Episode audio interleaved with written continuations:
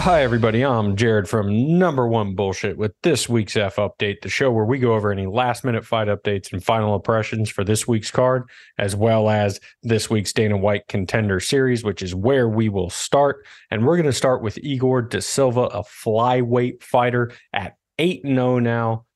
Perfect 100% finish rate, four knockouts, four submissions. The man is only 20 years old. He's already the jungle fight flyweight champ, jungle fight being one of the bigger promotions in Brazil, if not the biggest. And jungle fight champ is going to be a bit of a theme this week on Dana White's contender series. But for a flyweight, De Silva carries power. I mean, every single time he touched his opponent, whose last name was Silva, you had Da Silva and Silva. Uh, but every time De Silva touched Silva, he was hurting hurting him.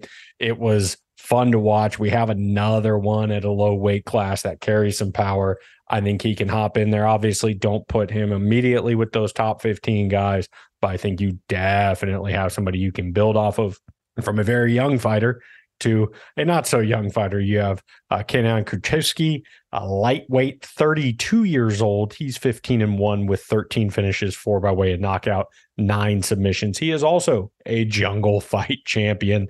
Uh, now, he did get tagged by Mantello early on, uh, but recovered well, got the rear naked, and that squeeze was filthy, put Mantello to sleep.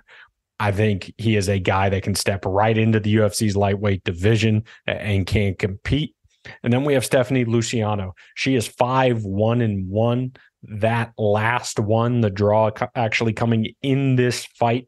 Uh, she also jungle fight champ at strawweight, 23 years old. But this fight was really, really interesting because she was fighting Talita Alencar. And Talita Alencar is a multiple time gi and no gi Brazilian Jiu Jitsu world champion. So, as good of grappling as you can get. And Luciano survived. I mean, she she was controlled on the ground for more than six minutes of this fight, but was never really in any danger and showed off a really good skill set on the feet. Third round, she won 10-8. She was beating Alencar up, showed a good gas tank because Alencar gassed pretty badly. So Luciano got the contract. Alencar did not, but she just she has something about her. I think she's somebody who is definitely a future top 15 fighter. Nice addition to the strawweight division. And then the final contract handed out was Shamil Gadzhiev at heavyweight, 11 and 0, 10 finishes, seven by way of knockout. He dropped his opponent Velasco immediately. And I was hoping Velasco did well because in his last fight, when he won the K, the CFFC heavyweight champion, he actually beat a uh, one of my former players in Ronald Coleman, who's going to be on the men. He's going to come back better than before. Uh, but back to Gadzhiev, just good hands. Like I said, drop Velasco immediately. Last name ends with a V, so you know dude can grapple, and he just has to have that big man squeeze because you could see Velasco just like waiting to tap out. So another exciting addition to the heavyweight division. And from that heavyweight to the heavyweights on this week's card at the weigh-ins, you had Jake Collier and Muhammad Usman. And Collier, you know, went to shake Usman's hand during the stare down. Usman just didn't, just ignored him and like stared at him, didn't say anything. Uh, and it made Collier a little upset. He fired back with a just because your brother can fight doesn't mean you can. Usman did not respond. So there's a little extra spice on this fight now. Excited for that. Another thing that stood out to me the insane size difference between Bryan Battle and AJ Fletcher. The fact that these two guys are in the same weight class uh, is wild. You you can't see two more different body types and the fact that they're both weighing in for welterweight is kind of wild. And then that takes us to our featured prelim. Don't forget to go over to Twitter X at number one BS Pod and vote in that featured prelim poll. But that is between former LFA bantamweight champions Miles Johns and Dan Argueta. We'll start with Miles Johns, 13 and 2, and actually won the LFA championship with a win over Adrian Yanez. And we know Adrian Yanez is a top 15 fighter in the UFC's bantamweight division. So that's kind of the ceiling for Johns is he he's that capable of a fighter. And the man he's taking on, Dan Argueta, nine and one, fought his first two fights in the UFC at featherweight. He's had one fight at bantamweight and it was a premature stoppage. It's okay. It happens to everybody. And that fight ended early. So this is his first like real test at bantamweight. Now he was the last one to the scale and it it looked like the cut was a little rough on him. You could see that relief when they announced that he made weight. And one other person that looked like they had a, a relatively tough cut was Thug Nasty himself, Bryce Mitchell. You could see that look on his face of the please let me make weight so I don't have to go cut anymore. Who knows how that's going to play into it? Other than when he was sick in his last fight, Bryce Mitchell has showed a phenomenal gas tank.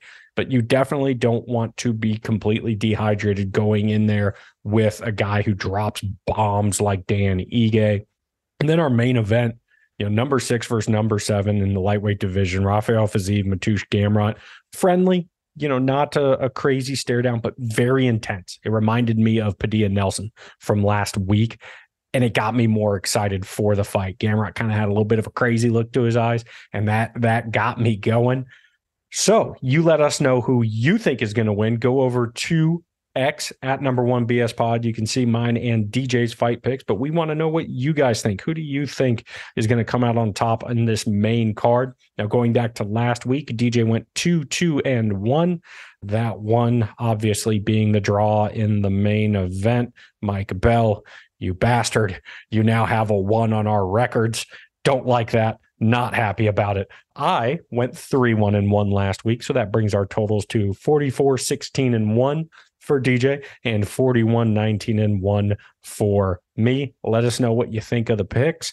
And then our prelims start at four o'clock. This card is wall to wall on ESPN Plus. So prelims starting at four, main card at seven you're going to want to start watching right when the prelims start. Tamires Vidal is in that very first fight. She is somebody that we highlighted for this card. So you're going to want to go and check that out. And then when we get into the the main card at seven o'clock, you know, you're you have Bryan Battle, AJ Fletcher, you have Air Jordan versus Ricardo Ramos. I actually think that's the one kicking off the main card, and that's just going to be crazy shit's going to happen. There will be spinning shit thrown.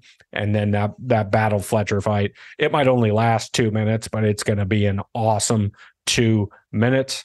Not the first time I've said that. And we're just going to learn a lot in this card. I can't wait to talk to you guys about it. You know, Bryce Mitchell right there at number 10. How does he rebound from that loss to Ilia Topuria? Can Dan Ige kind of overcome that kryptonite of a top 10 fighter where he's always been right on the precipice, but when he's had the opportunities, he hasn't quite been able to break through? Can he get that win and propel himself into those talks? Can Thug Nasty rebound?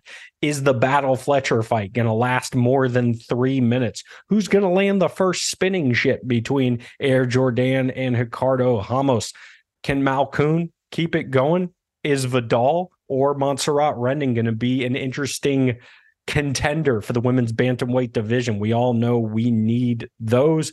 And then in our main event, Gamrot, Fiziev, top 10 lightweight battle. I think both of these guys, whoever comes out on top, is going to have an opportunity to get their name right there in that title that title picture. Cannot wait to talk to you guys about it. As always, appreciate you for listening. Love and respect.